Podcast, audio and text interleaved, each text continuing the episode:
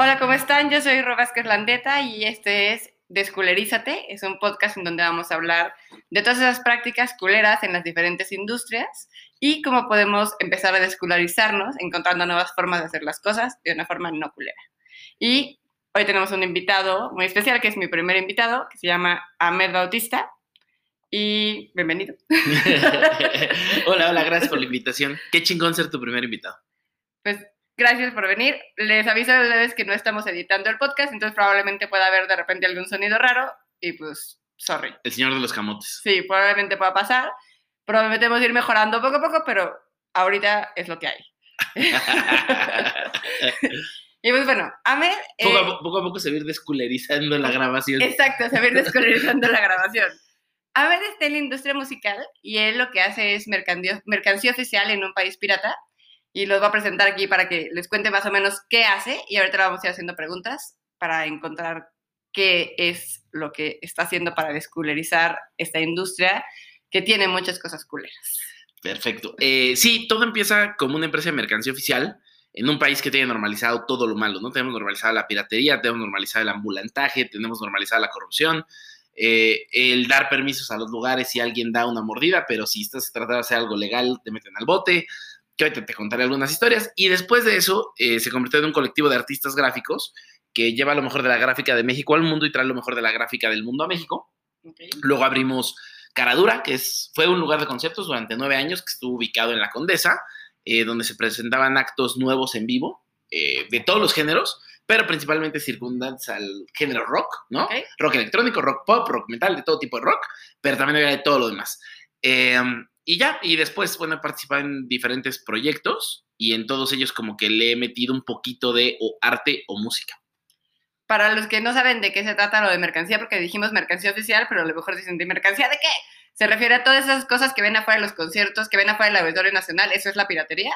Pero cuando van al concierto de Luis Miguel y está la taza, que la, que la chamarra, que la playera, que todo eso, eso es la mercancía de la que él se refiere, y él obviamente no vende ahí porque eso es pirata, él vende adentro de los venues, ¿no? Exacto. Y no dije que sea Mercadorama, la empresa, el colectivo, sea Mercadorama, pero sí, justo, eh, una de las grandes fuentes de ingreso de las bandas eh, o de los actos musicales, también de las obras de teatro y de todos los eventos en vivo, es la mercancía oficial, ¿no? Los festivales como Coachella o como Corona Capital o como Primavera Sound, eh, unos grandes ingresos vienen la mercancía. La mercancía principalmente son playeras, o pósters y en países como México, pues tazas y cosas así, ¿no? Pero es lo que se vende adentro, lo que es oficial y lo que está afuera, pues no. Y según yo lo que entiendo de lo que sé de ti, empezaste a, entender esto un día que tomaste un, diplomado en algo de conciertos, ¿no? Que te diste cuenta que las bandas no ganan dinero, que la música es bien culera con los artistas, ¿no? Correcto. Sí, todo empezó con el concierto de Pearl Jam en 2003, en el Palacio de los Deportes, porque llegamos muy temprano con unos amigos para comprar. Sabíamos que Pearl Jam hacía pósters edición especial, impresos y firmados, impresos a mano y firmados y numerados, y queríamos llegar temprano para comprarlo. Y fue no ahí hasta que entramos que viendo todo ese aparato gigante de mercancía oficial que traíamos, traían gorras, traían playeras, sudaderas, pósters, stickers, todo, que me cayó el 20 de que todo lo que yo he comprado en mi vida en los conciertos hasta el 2003 era piratería que estaba afuera. El problema es que tu cerebro está tan normalizado y lo ves adentro del foro. O sea, tú vas al Palacio de los Deportes o al, o al For Sol y, la piratería está adentro. No, o sea, puedes pasar el torniquete de los boletos y ya no está adentro. Pero afuera los torniquetes está dentro del, del establecimiento. ¿Qué te haría pensar que no es oficial? Eh, y era chafa y todo lo que quieras, pero está tan normalizado que incluso yo creo que te autojustificas diciendo, pues que no había oficial, es lo que había, ¿no? Claro. Pero con Pearl Jam ya había. Y entonces como que me empecé a sentir mal, de ahí empezó como la semillita de decir, sé que puedo hacer algo en esto para cambiar las cosas, hacerlo un poquito mejor. Y sobre todo, yo tenía la oportunidad por un amigo, Guillermo Tavares, saludos a él, que me llevaba con su familia a McAllen, y una tía que nos enseñó a ir a Laredo. Entonces yo tenía la oportunidad de cruzar al otro lado, con muy poco dinero, cruzar al otro lado cada año al menos una vez, y ahorraba todo el año y me compraba playeras en Hot Topic así. Entonces yo en realidad ya estaba invirtiendo mucho en merch. Lo que yo no sabía era la diferencia entre merchandising oficial y mercancía pirata. Ahí me cayó. Y luego, cuando estuve un diplomado en la Ibero, que se llamaba Entretenimiento y Sociedad, y luego un diplomado en Centro, no sé, estoy mintiendo, ese fue el diplomado en Centro con Humberto Calderón, en Marketing de la Industria Musical, que me entero que de un disco de 120 pesos que se vendía en Mix Up en una tienda, la banda se estaba llevando 4 pesos.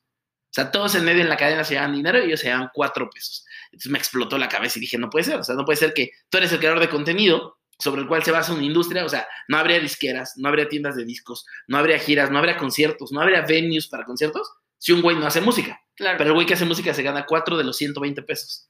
O sea, no mames, y en un país pirata peor, y aparte era una época donde todo lo bajabas de Napster o LimeWire o así, o sea, no había streamings, que igual los streamings, como siempre, pues ahora pagan una porquería. Claro. Pero en aquel momento ni esa porquería ganaban, ¿no? Todo era ilegal.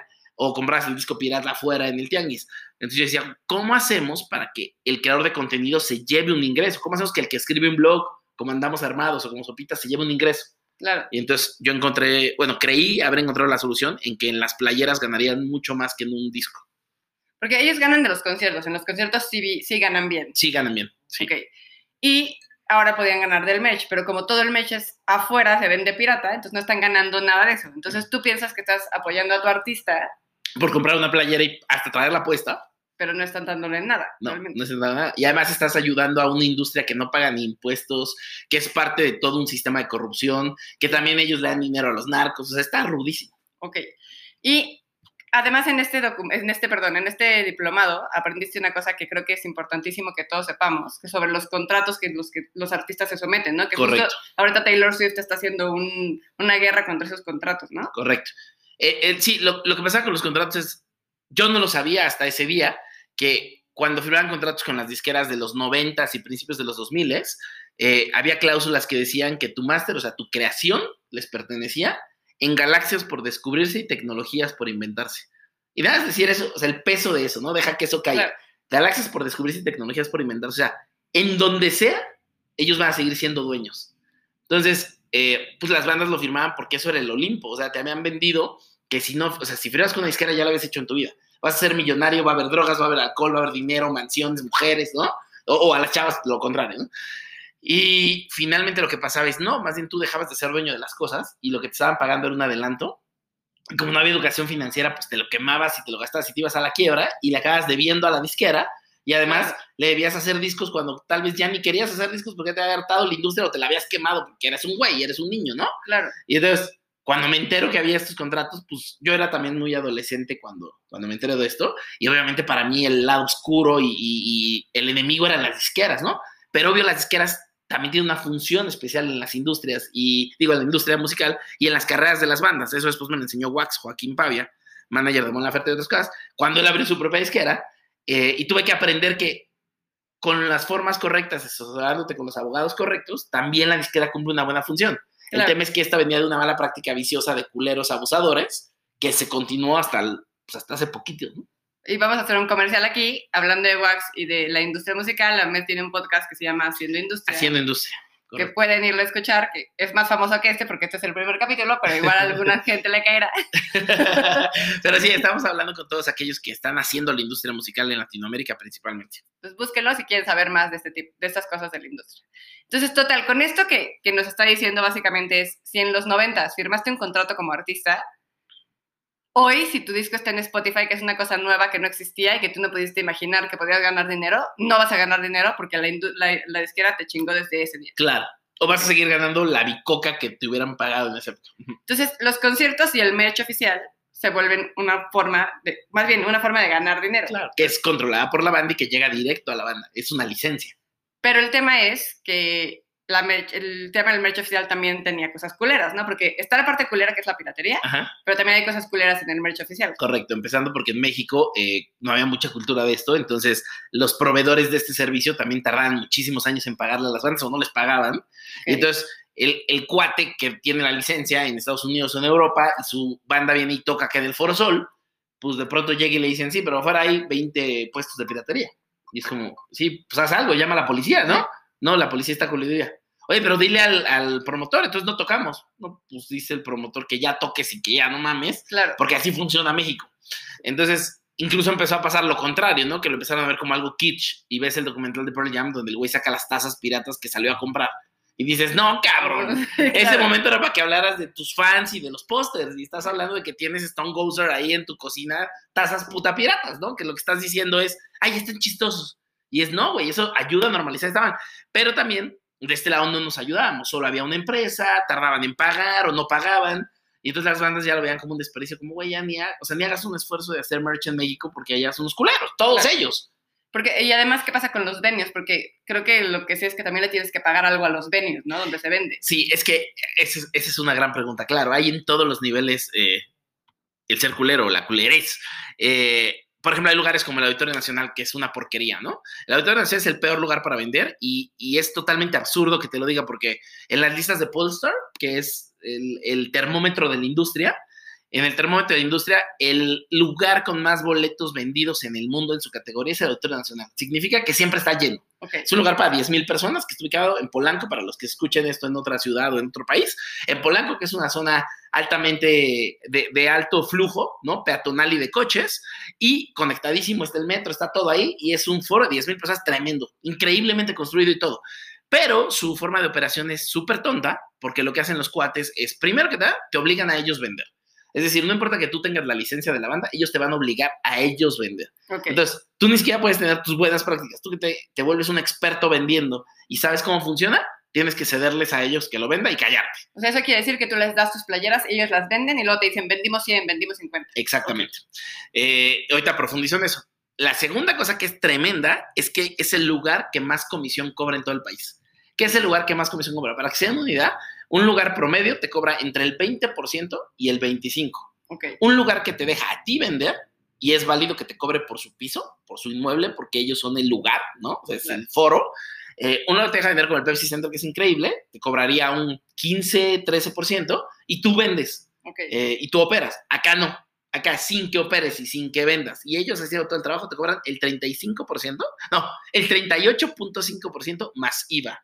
Eso significa, ya que sustrajeron el 38.5%, que es casi el 40%, además le suman el 16% de ese cachito. Entonces, punto de 100 pesos que cuesta una playera. La vas a poner en 100 que está... Para entender, porque no cuesta eso, pero sí, decían para entender. Ellos le quitan primero 38.5 y luego a ese 38.5 le suman el 16 de ese 38.5. O sea, acabas pagando como el 43%. Ok, entonces, de 100 pesos que ustedes pagan por una playera, que no van a ser así porque son más caras, pero de 100 pesos, 43 pesos son para el Auditorio Nacional. Exactamente. O sea, no está ganando nadie. Ni el que hizo la playera. ni, la banda, ni el que corrió el riesgo, ni el diseñador, nadie. Solo el, Auditorio Nacional por culero. Ah, por culero. Y por tontos. Y por tontos, porque venden nada. Entonces, y ese 57 pesos eh, por ciento que sobra, tú estás gastando como el 35 en producirla. Ok. Y le tienes que pagar a la banda al menos un 30. Ahí ya rebasaste el 60, o sea, ya es el 65. O sea, ya, no hay negocio. Ya no hay negocio, entonces mejor no vendes. Porque además, para hacer los números y que te salgan, la tienes que vender en 500, 550 pesos. Cuando en el mercado normal, en otros venues, tendrías que venderle en 300 pesos, acá en 550, que es casi el doble. Pero además, afuera está el pirata vendiéndole en 100 pesos. Claro. Literalmente en 100 pesos. No pagándole a nadie. O sea, dándole una mordida seguro al auditorio, porque son unos culeros. Y dándole mordidas a todo mundo, a los policías, a gobierno, a los narcos, a todo. Ellos sí ganan, todos ellos ganan. Entonces, el auditorio permite que hagan, que haya piratas afuera. Afuera en su banqueta. Y se chinga el que está adentro pagando impuestos. Exactamente. Y no solo eso, lo hace tan mal que ni siquiera vende y gana. es, es un círculo de tontos, ¿no? Es un círculo vicioso absurdo. Eh, porque entonces, sin denigrar a las señoras, hay unas señoras que venden ahí que un día les toca vender cerveza, se van rotando.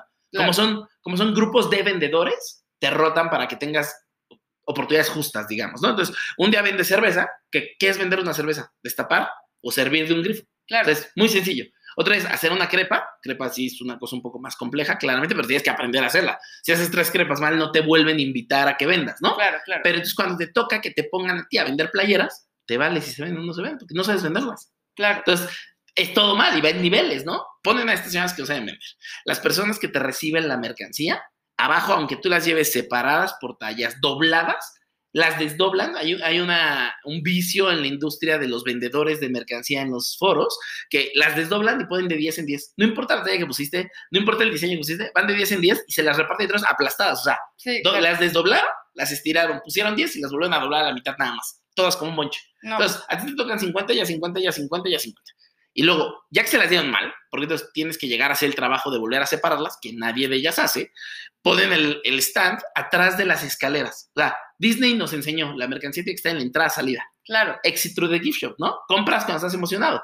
Entras al show, lo ves, entras al concierto como tal, y en tu butaca, te vuelves loco, te calientas, te emocionas, y cuando sales, lo compras. ¿Qué pasa si está escondido? pues no compras nada. Y la gente vio la piratería todo el tiempo. Claro. Entonces va a ir a comprar la piratería. Sí, porque la piratería es literalmente este exit through the gift shop. Están Exactamente. ahí en Están la ahí, entrada. en la entrada y la salida. Y en la entrada del metro y la salida del metro. Claro. y, y del estacionamiento. Y entonces, ¿qué pasa? Cuando además eres un fan que se enteró porque la banda hizo su chamba bien y lo comunicó en el micrófono y lo puso en su Instagram, voy a tener mercancía oficial, no compres piratería. Que eso, eso lo hace Mon Laferte, lo hace muy bien. Ok. ¿Qué pasa con ese fan que dice, lo voy a encontrar? O sea, tiene que estar en algún pinche lugar, lo voy a encontrar. Y va y la encuentra. Y cuesta 550 pesos. No, pues no va a comprar nada. O sea, va a comprar una y va a sufrir porque dice, puta, pues traía para comprarme dos, tres cosas y no me alcanza más que para una. ¿no? Entonces, eso reduce la venta a un aspecto chiquitito. Entonces, claro que cuando vas y te dan tu dinero, te dicen, ten toda esta mercancía que produjiste, no se vendió. O sea, perdiste por haber invertido y no vuelves a tener un show de 10 mil personas sold out. Y además, ten tu porquería de dinero porque pues ganaste esta madre. Ok. Entonces aquí hay dos prácticas culeras que ya hemos enlistado. La primera es lo de la piratería que Ujú. se permite y no. Y la segunda es las comisiones altísimas de los venues que no permiten que nadie gana. Eso es- se llama ser rapaz y ser voraz, ¿no? O Ujú. sea, Y ser tonto. y ser O sea, tonto, sí. les hemos explicado con números que en un lugar de Cancún, con el 30% de ocupación, con 3 mil personas, vendimos siete veces más que ellos. Se los hemos demostrado. Un día con Arcade Fire fuimos y les pedimos que nos dejaran vender. Los obligamos. Déjame hacer un experimento. Pero no sé, después de joderlos 10 veces seguidas. Claro. Nos dejaron hacer el experimento y vendimos 15 veces más que ellos. 15. Uno cinco. Que el Auditorio Nacional. Ajá, que los debes estar vendiendo adentro del Auditorio Nacional. Le dijimos, ¿ves todo lo que yo te pido que mejores? ¿Cómo te pido que me dejes tener asesorando gente a las vendedoras? Esto, esto, esto. Teniendo a mi gente adentro con tus vendedoras, vendí 15 veces más. No, vendiste porque la banda era buena y nosotros somos buenos vendiendo. No, bueno. Eso dijo el guate que además ya corrieron, pero. Entonces, una cosa terrible. Entonces, siguen sin dinero. Que esto pasa mucho en Latinoamérica. En Latinoamérica no se ha desarrollado el- el- la industria del merch oficial. Tampoco hay tanta piratería como en México. Pero sobre todo en Sudamérica no se ha desarrollado porque el promotor dice: A ver, yo ya traje a la banda, va a tocar, yo tengo que ganar de su merch. Claro. Todos O sea, quieren ganar sí, de todos. Claro, y. O y- sea, pero el promotor ya está ganando el concierto. exactamente. Y del al- alcohol. Claro. Y quiere ganar de ¿Quiere todo. ganar? de- ¿Qué pasa? Pues no se vende, porque entonces llegas a esos lugares donde el, donde el impuesto no son solo 16% de IVA del gobierno, sino además el que vende, porque hay un güey que vende, obligado que va a vender, quiere su 25, el venue quiere su 30, el promotor quiere su 30 y cuando lo vas sumando ya no llegas ni al 100. Y es como, no, espérate, espérate. ¿Y de dónde va a ganar la banda? Y el que lo produce corre el riesgo. Claro, nadie gana más que los, los otros. Es lo mismo. Bueno, estoy en industria distinta que es el viaje, pero es lo mismo. Las agencias de viaje te cobran comisión tras comisión tras comisión tras comisión, que el turoperador ya no gana nada, ¿no? O Y, y al final, si nadie gana, pues nadie le va a entrar. claro, Entonces, mientras menos empresas haya, menos gente va a estar haciendo mercancía, entonces menos bandas tienen merch, entonces menos fans compran merch oficial. O la que se queda es como un monopolio que puede hacer las prácticas culeras que quiera, porque cuando no hay competencia puede ser un culero. ¿no? Exa- Y, y si quieres de verdad vender merch, pues te ajustas a ese güey y te jodes. Claro. Pero vuelves a lo mismo, cuando platicas con ellos, porque incluso somos amigos de los promotores en Sudamérica, ¿no? Y platicas con ellos y les dices, no lo entienden. Y es como, no, a ver, espérate, espérate. Si tú tienes tu festival Claro, y tú pones toda la operación y tú estás trayendo al público, se vale. Porque además vas a vender merch de tu festival. O sea, Claro. eres como un Coachella, ¿no? La palusa, sí, por ejemplo, ¿no? Entonces, está bien, vas a vender tus playeras y además vendes de las vas, tú lo operas, tú traes al público, tú estás montando todo el lugar del festival, se vale que tú digas, el festival vende y cobra esto. claro, claro. Pero si llegas a otro venue, lo rentas para un show y la banda tiene que decidir entre si hace merch o no. Y cuando dice que sí, es, pero tú quieres porcentaje.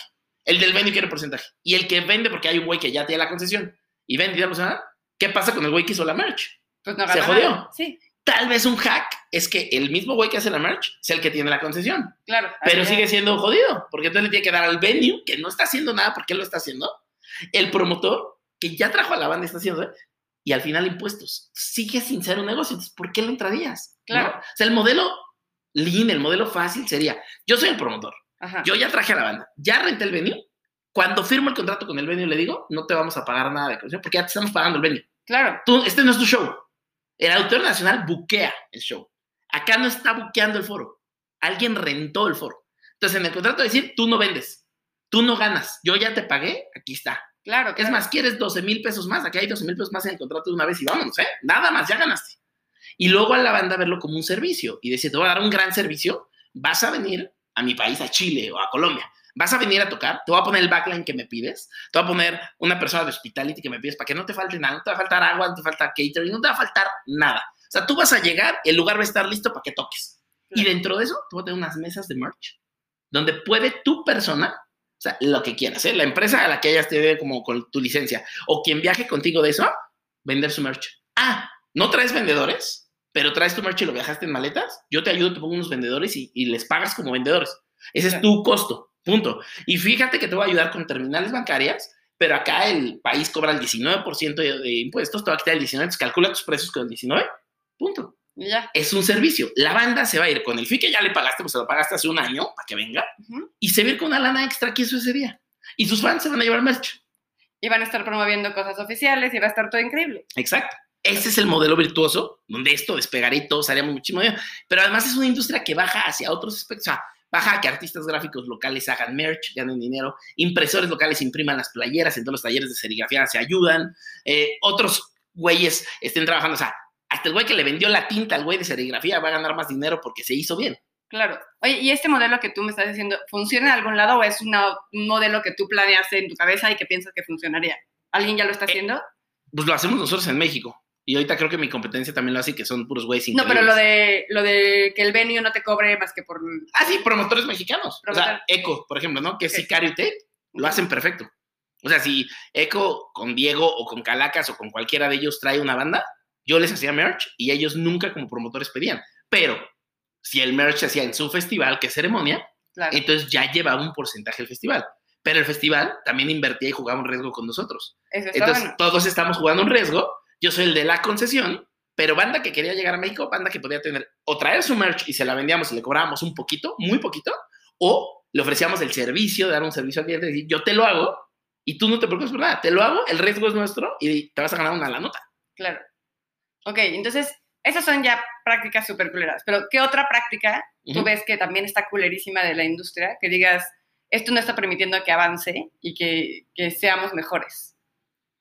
Mm, además de esa, em, pues por ejemplo, digo, ta- también hay bandas que son obstinadas y muy necias y les explicas, porque además en México no les tienes que vender solo hacerles merch, es la estrategia de cómo haces tonto al pirata y le ganas, Claro. cómo eres más inteligente que el pirata, en inglés es outsmarting, ¿no? Ajá. O sea, cómo outsmarteas al pirata, cómo le hagas, porque el güey va a tener todo lo que tú tienes. O sea, va a tener todo lo que la piratería tiene, digo, la banda tiene arriba online, lo van a imprimir los piratas. Claro. Entonces, una cosa que pasa con las bandas es que a veces no entienden que si le das la vuelta lo puedes hacer. claro. Y, y si el diseño es distinto, lo vas a hacer. Si es una variante de color, lo vas- y le vas a ganar. O hacer cosas de edición limitada, como las serigrafías, ¿no? Haz una serigrafía con un artista local y gánate muchísimo dinero. Y no lo entienden a veces, ¿no? O sea, hay bandas como Falls en su momento, vino a México, llenó Pepsi Center de 7000 personas y no trajo merch. Quien se llevó esa lana fueron los piratas. Claro. Entonces, hay culerés de parte de los venues, hay culerés de parte de los promotores, Claro. hay culerés de parte de las bandas, porque también muchas veces te piden correr el riesgo, ¿no? O sea, los Claro, mismos managers. Claro, o te dicen, hace poquito nos pasó que a uno de los artistas gráficos le dijeron, sí, imprímete el póster y llegas al venue y hablamos. Y ya que imprimió el póster, llegó al venue y le dijeron, no, pues no quedamos que lo imprimieras. Y él, sí, aquí están en los mensajes. Y tuvimos que entrar a pelearnos con el con el güey para decirle, o sea, tú aceptaste. Y además, es un deal donde tú no estás perdiendo. O sea, hoy lo jodes más diciéndole, no, no se va a vender, que dejando que se venda y ganar dinero. Claro. O sea, ¿en qué momento esto es malo para ti? Y lo tuvo que entender el güey, ¿no? Pero en ese nivel de, pues se me olvidó que te dije que sí, pues ya vale verga. Ahora, también hay cosas malas que hacen las empresas de merch, ¿no? O sea, hay, eh, tengo mil ejemplos, ¿no? Lo que te decía de no pagar o pagar lento o pagar muchos años después. O hay un güey en Chile que es tremendamente horrible, ¿no? O sea, Blackside, que es una cosa horrible, ¿por qué? El güey le miente a las bandas y hace millones de, o sea, no millones, hace cientos de playeras más de las que declara y luego las sigue vendiendo. O sea, entonces todo el tiempo se está jodiendo a las bandas y si a ti te obligan a vender con él, jinetea tu dinero por meses, ¿no? O sea, hoy a la fecha no nos ha pagado dinero que no se debe. Ah, porque esa es otra cosa. Si haces merch para una banda en un concierto, después tú ya no la puedes vender o sí la puedes Es vender. una licencia limitada. Lo vendes por el show y se acabó. Y algunas bandas increíbles como Queens of the Stone Age, Interpol, así te dicen lo que te sobró, véndelo en tu país, en ventas de pop-up o en tu tienda en línea. Pero en realidad no es como que se acabó y lo reimprimes. Ya se acabó. O sea, en el momento que se acaba, se acabó. Y ellos, por amables, algunos muy poquitos, te dicen, acábaselo, remátalo. O sea, básicamente lo que estás diciendo aquí es, tú como bueno, como creador de merch, haces mil playeras Ujú, para ese concierto. ujú, Tú corriste el riesgo porque tú las imprimiste. Claro. La banda no pagó nada. No pagó nada y desde la primera que se vende les tienes que pagar una regalía que se llama licencia o royalty fee. Ok, entonces la banda gana con cualquiera que se vende. Pero las que no se venden, te lo tragas tú. Exacto, y tu punto de equilibrio tal vez es vender de mil playeras, vender, no, no quieres, pero 400 y tal vez te quedas en 300 y ni modo, no, ni siquiera recuperaste un poco. Ok, entonces el modelo ideal, donde nadie estaría culero, ¿cuál sería? O sea, ya dijiste uno como con los beneficios, pero el modelo ideal sería que todos corrieran un riesgo o que si no vendiste las playas te dejaran venderlas después para que puedas recuperar ese dinero. Que es lo que hacen ciertas bandas. O por ejemplo, algunas bandas hasta me lo han comprado, ¿no? Claro. O sea, trabajo con varias empresas de merchandising porque las bandas trabajan con empresas de merchandising, no es que ellos lo ven solos. Claro. O sea, muy pocas bandas lo ven directo contigo, ¿no? En México sí es casi directo contigo.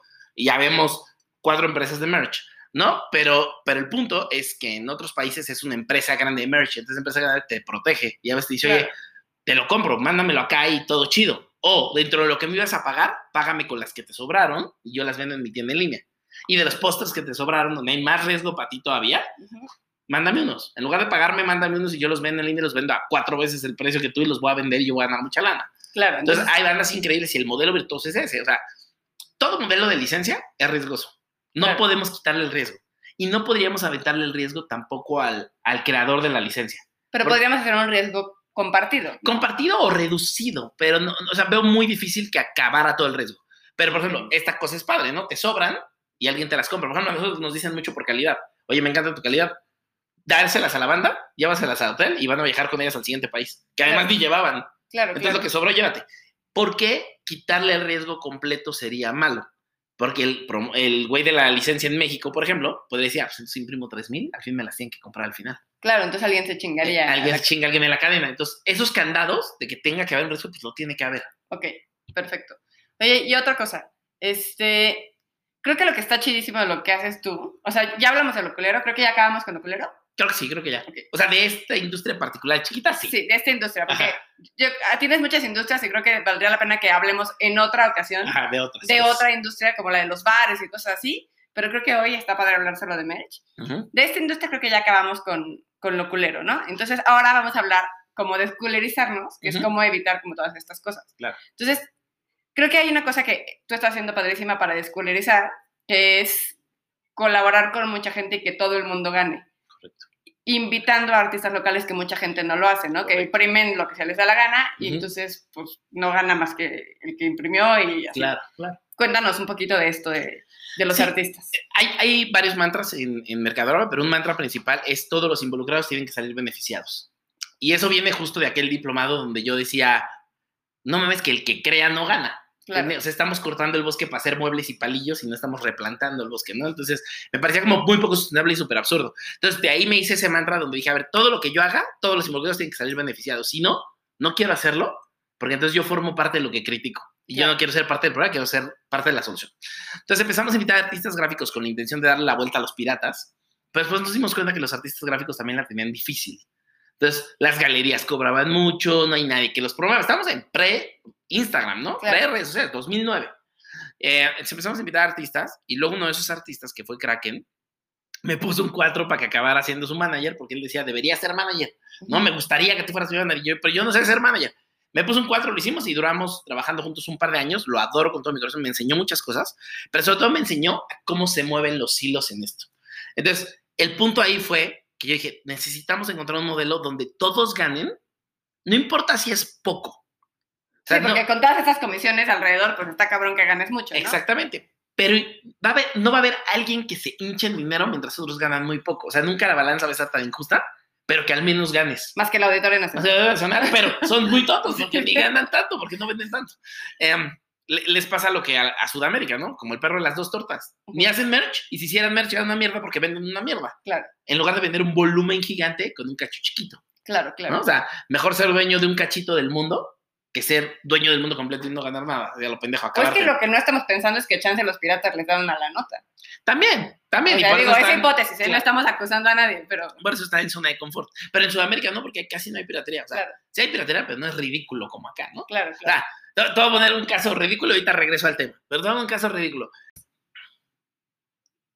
Entonces, el gobierno del DF, en cualquiera de los partidos que haya sido eh, el partido gobernante del DF, tienen conciertos gratuitos en el Zócalo. Ajá. Y muchas veces han tocado talentos nuestros. Entonces, llegamos con ellos desde temprano en la camioneta para montar la mercancía, porque además es un show gratuito. Normalmente no le pagan al talento tanto como le debieran pagar. Es un show gratuito, es una claro. cosa más social. Pues entonces, el ingreso de merch va a estar interesante, ¿no? Entonces, llegas con tu stand, te montas No importa, estás atrás de la barricada. Te montas y llega la policía y te lleva. La policía del gobierno capitalino Que, Te que lleva. con- ok, que tú eres el oficial contratado por... por la banda que ellos contrataron para que Ok. toque. Pero los piratas no se los llevan. Porque les dan la nota, ¿no? Y porque pertenecen a las mafias de ambulantaje. Claro. Y entonces tú eres el criminal por vender oficial. En un evento de ellos con tu talento. Entonces, así de surreal y estúpido es esto. Pero no, regreso al tema. Ok. Entonces, con los artistas decíamos, todos tienen que ganar. Entonces, hablábamos con ellos y decíamos, ¿sabes qué? No sé cuánto voy a vender de esos pósters, que hoy hay bodegas llenas de esos pósters porque no se vendieron en esa época. Apenas la gente está entendiendo lo que es una serigrafía de conciertos en México.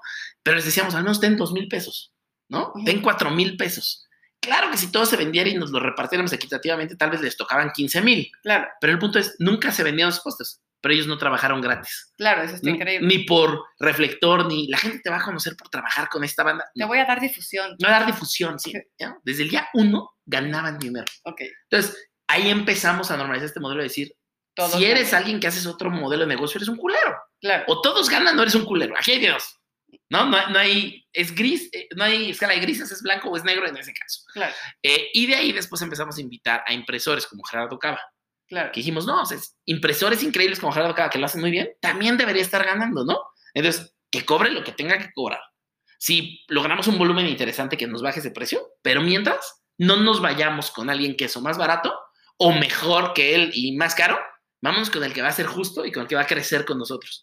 Y de ahí empezamos con gente como Gerardo Cava. Entonces, ahorita lo que pasa es que ya hay muchos más impresores, como Ando Bautista, que ya es nuestra in-house, que es una niña de 25 años que ya está imprimiendo carteles, porque justo lo que decíamos es, también tienen que venir las nuevas generaciones. O sea, el beneficio de que todos ganen también tiene que ser crear semillero. Claro, Artistas más chicos, impresores más chicos, y le vamos a seguir dando a los grandes. Y vamos a seguir dando a los que hace 11 años empezaron con nosotros. Kraken, Smith, Segers, todos ellos, ¿no? pero los nuevos también merecen. O sea, eres un semillero de talentos. Se trata de eso. Creo que toda la industria se está volviendo, ¿no? O sea, Rey Camiseta lo está haciendo, Primario lo está haciendo, están buscando Merchmanía, que ya va a desaparecer, pero Merchmanía también lo empezó a hacer con Miguel Asensio.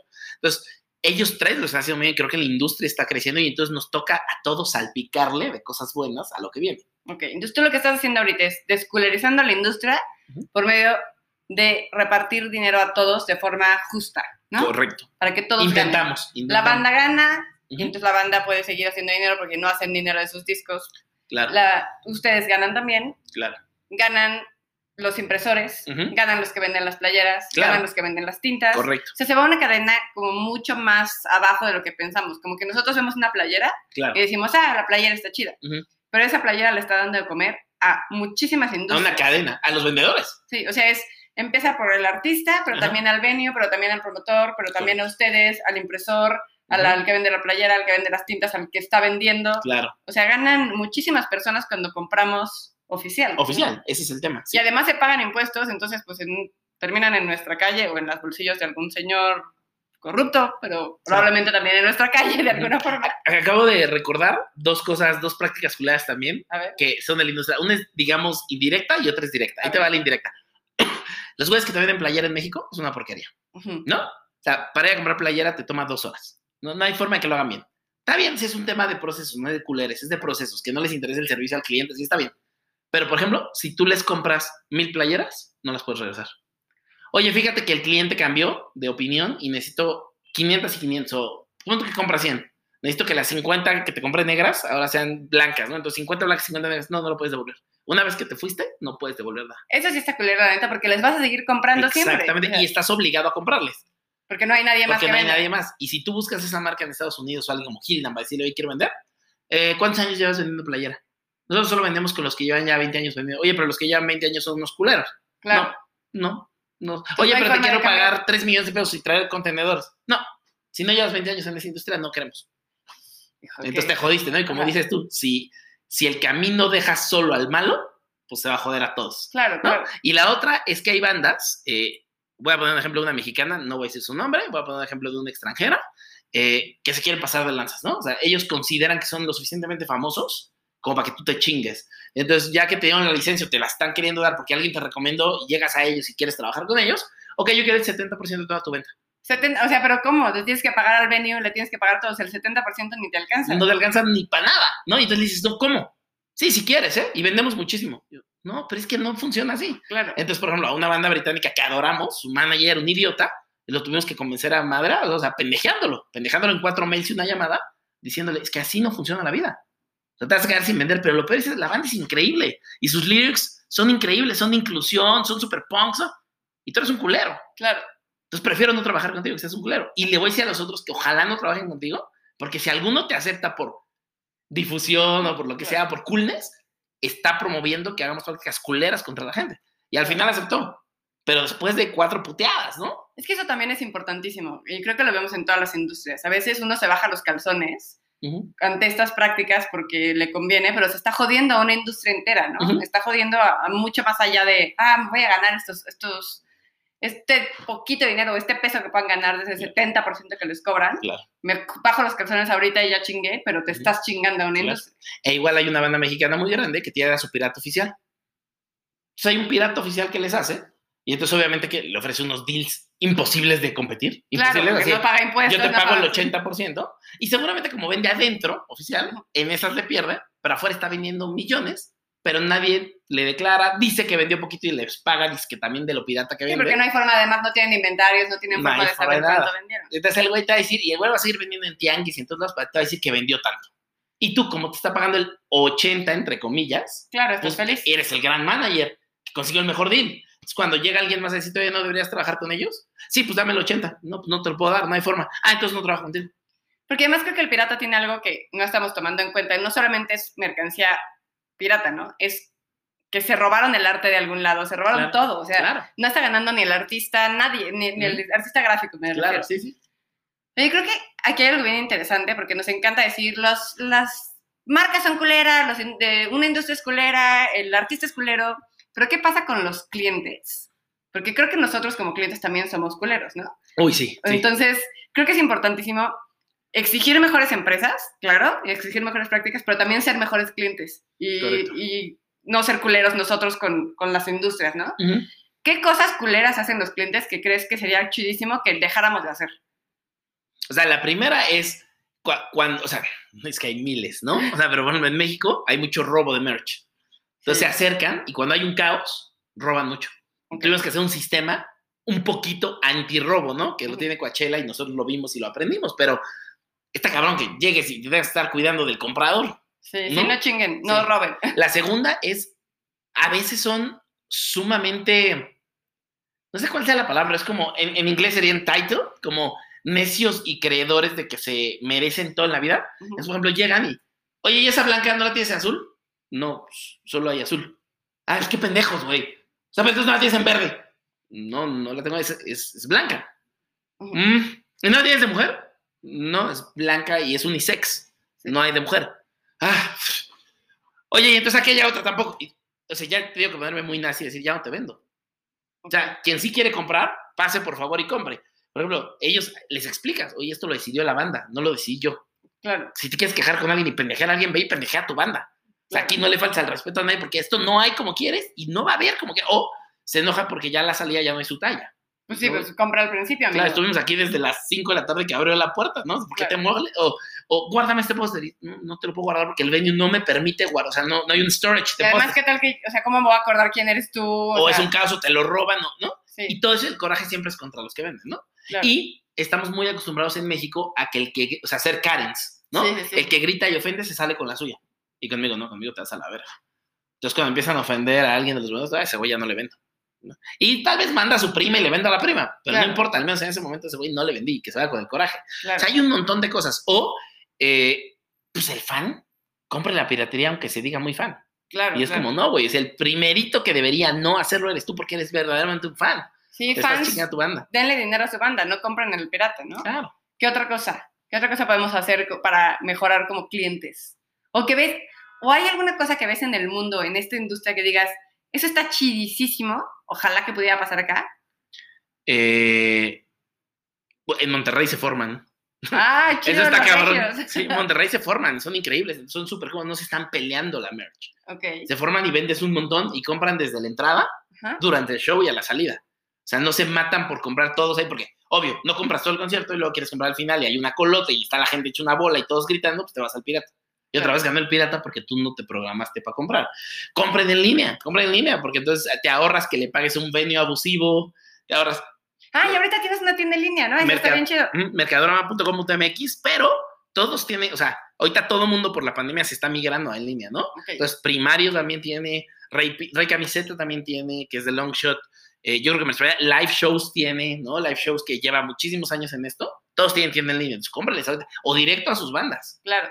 Oye, yo creo que ya estamos a punto de llegar al final, porque es, es un podcast no tan largo, pero creo que podemos hablar de algo que es muy actual. Esto estamos, para los que lo escuchen después, pero hoy estamos en agosto Ujú. 2020, plena pandemia. ¿Quién se la mamó en la pandemia Ujú. y, y hizo una práctica culera que chingó a las industrias? O sea, como a esta industria. O sea, no, no digas el nombre, pero qué hicieron para mamársela y quién se portó chido y que dices, esta banda apóyenla porque fue chidísima con los que producimos merch. Ah, uff. O sea, pues miles. O sea, hay bandas que no importa lo que produjiste y todo, cuando se cansaron los shows, pues te dejaron perder y, y estás ya ahorcado o en bancarrota. Nosotros prácticamente estamos en bancarrota y seguro los demás también, las otras empresas, ¿Cuántas playeras tienes ahí? cuatro mil. Cuatro mil hechas ya impresas y todo. No que- todas, unas compradas y otras impresas, Ok. con fechas que ya no pasaron ni van a pasar. Pero gente, por ejemplo, e- este es un caso bien bonito, ¿no? La licencia de Ricky Martin Ajá. con Highlight Sounds de César Carpanés en Brasil. O sea, un brasileño tiene la licencia de Ricky Martin para toda Latinoamérica. Ajá. nos pide a nosotros que le hagamos la colicencia, o sea, que nosotros seamos sus socios en México para hacerlo. Imprimimos como 1.200, 1.300 productos totales y se canceló. O sea, esa gira incluyó un Foro Sol, ¿no? Se canceló y de inmediato lo que hicimos empezamos a hablar. O sea, a ver, llámenos, hablemos, dialoguemos. Empezamos a hablar, les dijimos la situación precaria en la que nos dejaron y cómo esto nos mata. Y los güeyes, una de las cosas que hicieron fue, primero que nada, te vamos a pagar al menos el costo. Entonces ya O sea, no. Ábrenos tu costo, ¿no? No, lo siguen pagando Ujú, pero han ido pagando poco a poquito y siguen pagando. O sea, empezando porque digan, no mames, te quiero ayudar. claro. Y la segunda es, están viendo si las vendemos. Como un tema de COVID y de... Pero, o sea, incluso diciendo, y si las vendemos y ganamos, ganemos todos. Eso creo que está chidísimo porque aparte Ricky Martin generalmente se caracteriza por ser un güey súper chido. Claro. Apoya mucho a su pueblo, apoya mucho a Puerto Rico. Ujú. O sea, como que es muy outspoken y es, es Ujú. una persona increíble. Y creo que está bien chido que también las personas que lo representan sean chidas, ¿no? Ese es el tema. O sea, muchas veces a nosotros nos dicen como, oye, eh, pero es que esta banda que el manager era un culero, pues tal vez la banda ni se entera y ni es culera. Y yo, sí, pero si te juntas con gente culera, tampoco eres tan bueno. O sea, si Claro. dejas que tu manager sea un culero, aunque tú no te enteres lo que él hace, Claro. pero medio sabes que es un culero, entonces qué tan congruente eres, ¿no? Y en este caso yo creo que Ricky ni se enteró. Tal vez Ricky más bien se enteró, pero su equipo es tan chingón y César Carpanés de Highlight Sound es tan chingón que Claro. te cuidan.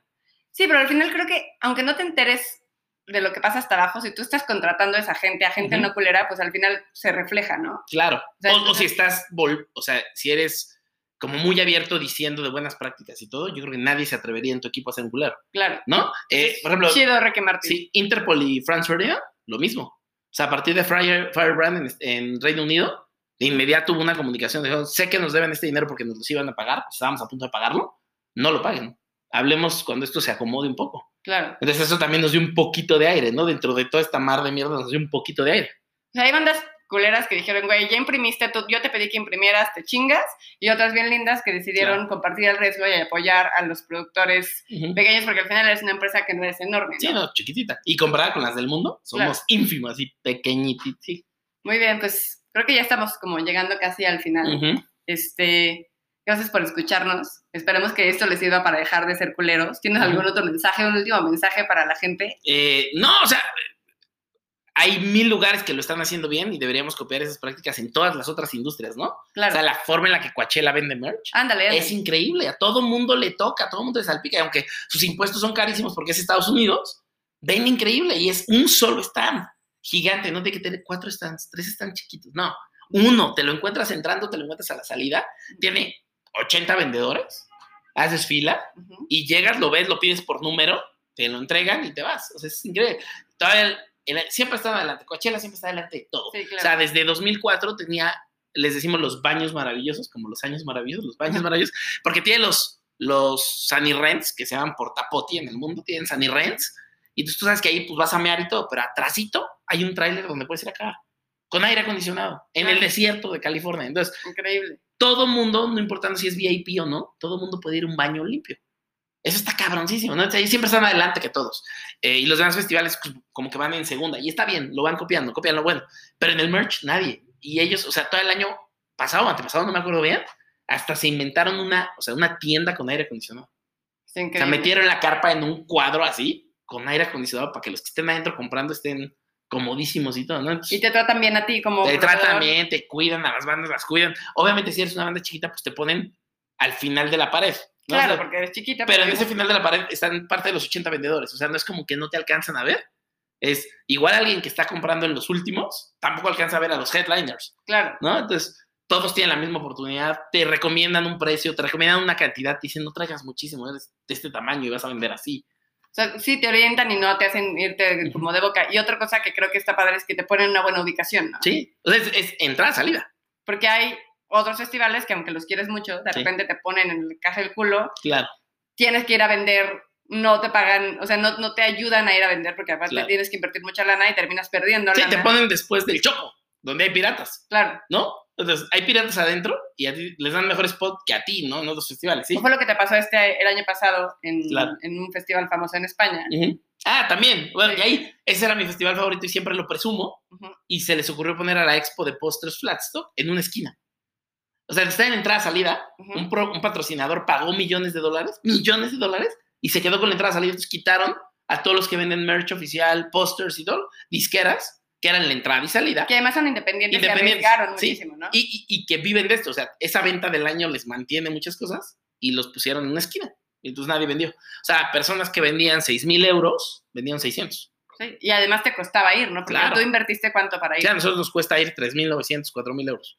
¿Y cuánto ganaste ese año? Ese año. Vendimos 700 euros. Entonces, pues no sean culeros, venios, porque además muchas veces, sobre todo en esta parte de pósters, porque no es, en este, normalmente pensamos en el merch como playeras, pero los pósters son una parte increíble de arte y de recuerdo de celular, de coleccionismo que pues, es importante que viva, ¿no? Porque pues, si se muere, se muere una parte padrísima de la industria que, que, muchos coleccionistas tienen ahí y que además hasta está en museos, o sea, porque ellos, Mercadorama tuvo una expo ahorita que estuvo en un museo y hasta el embajador de Estados Unidos fue cuatro o cinco veces a verla porque es un importante elemento de los conciertos, ese póster hecho, impreso, numerado y, especial, y pues al hacer eso se chingan esa parte de la Y aparte es un registro de la historia, claro. ¿no? O sea, un cartel que existió en un momento de la vida, que enmarca una situación y un evento particular en una fecha en un lugar.